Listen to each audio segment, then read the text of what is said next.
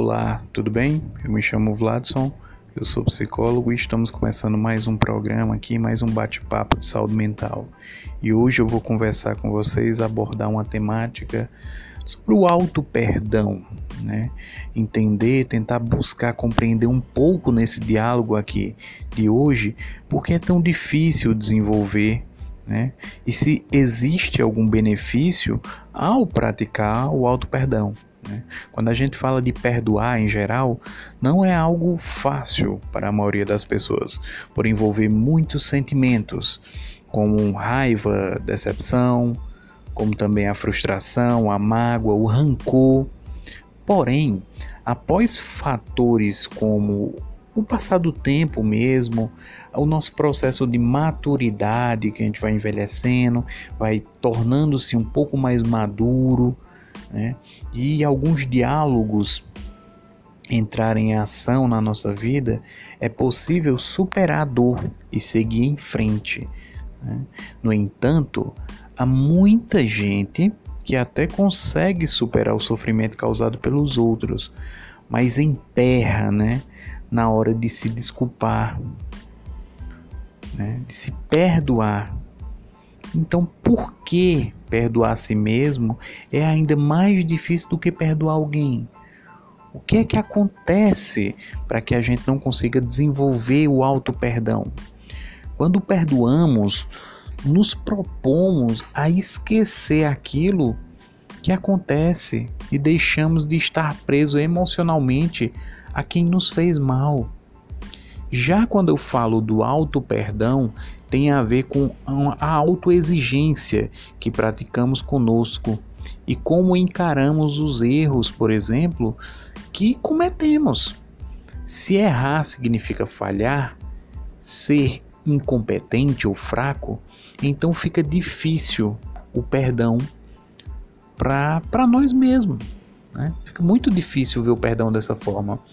Pessoas com excesso de autocrítica e sensibilidade à culpabilização têm maior dificuldade em revelar e, desculpas e desculpar, né, o próximo. Ela tem essa dificuldade. e existem até em alguns casos é, é como se colocasse uma lente de aumento no erro cometido. Há uma supervalorização que eu observo da falha e, consequentemente, uma elevação da crítica. É muito comum a gente observar isso.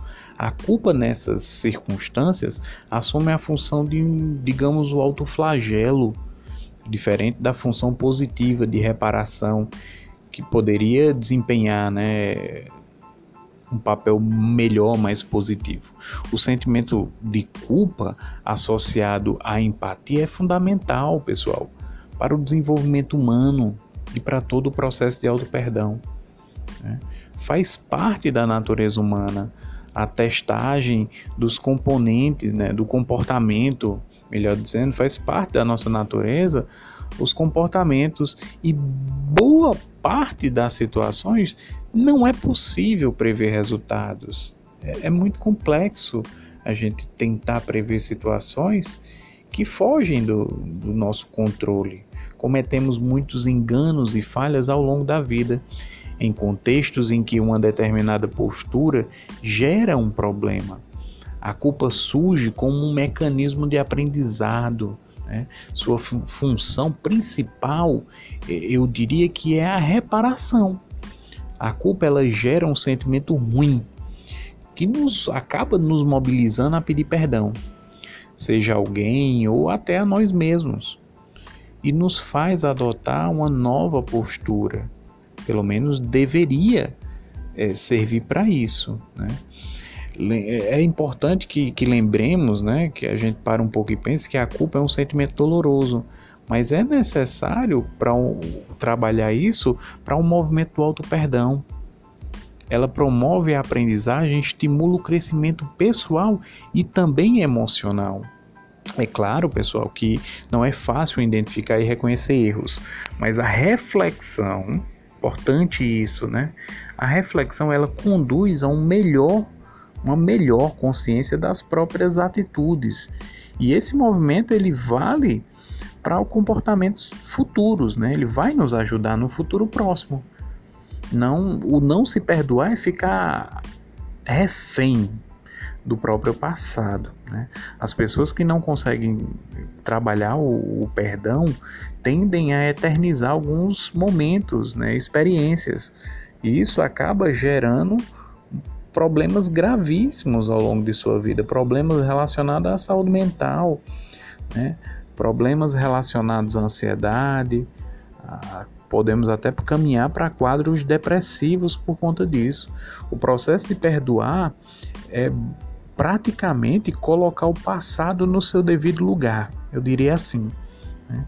Se você recorre ao episódio problemático que aconteceu para trazer ele a, toda a sua bagagem negativa, você não vai estar tá fazendo exatamente da forma correta o exercício de se posicionar né, diante do passado e olhar para esse problema com o intuito de resolver.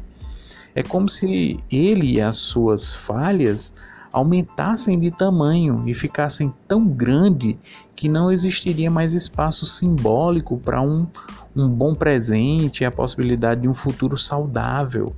Não existem ervas daninhas que, pre que precisamos cuidar, né? Não existe ervas daninhas que, que a gente precisa cuidar. O que é que eu quero dizer com isso?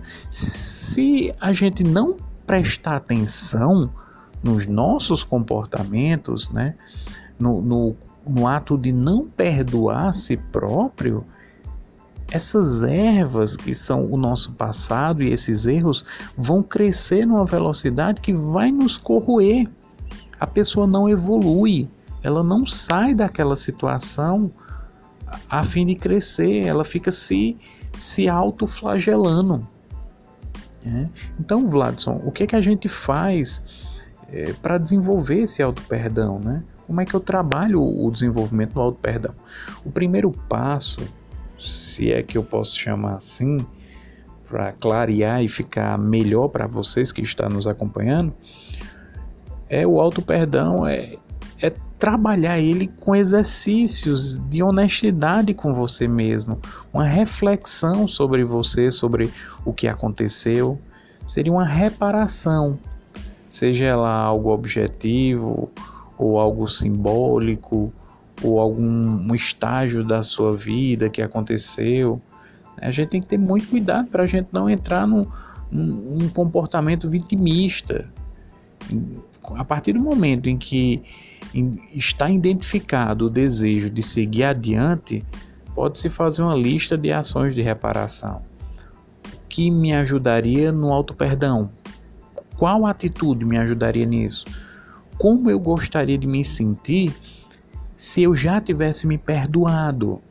O que eu poderia fazer para me sentir dessa forma agora? São algumas perguntas que você pode colocar aí para poder trabalhar elas.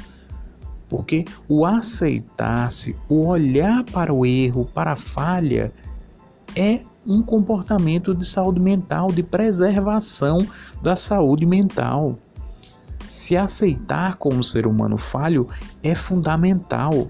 A compreensão de que todo mundo é passível de erro é essencial para assumir as respostas pelos próprios atos e, consequentemente, aprender com isso.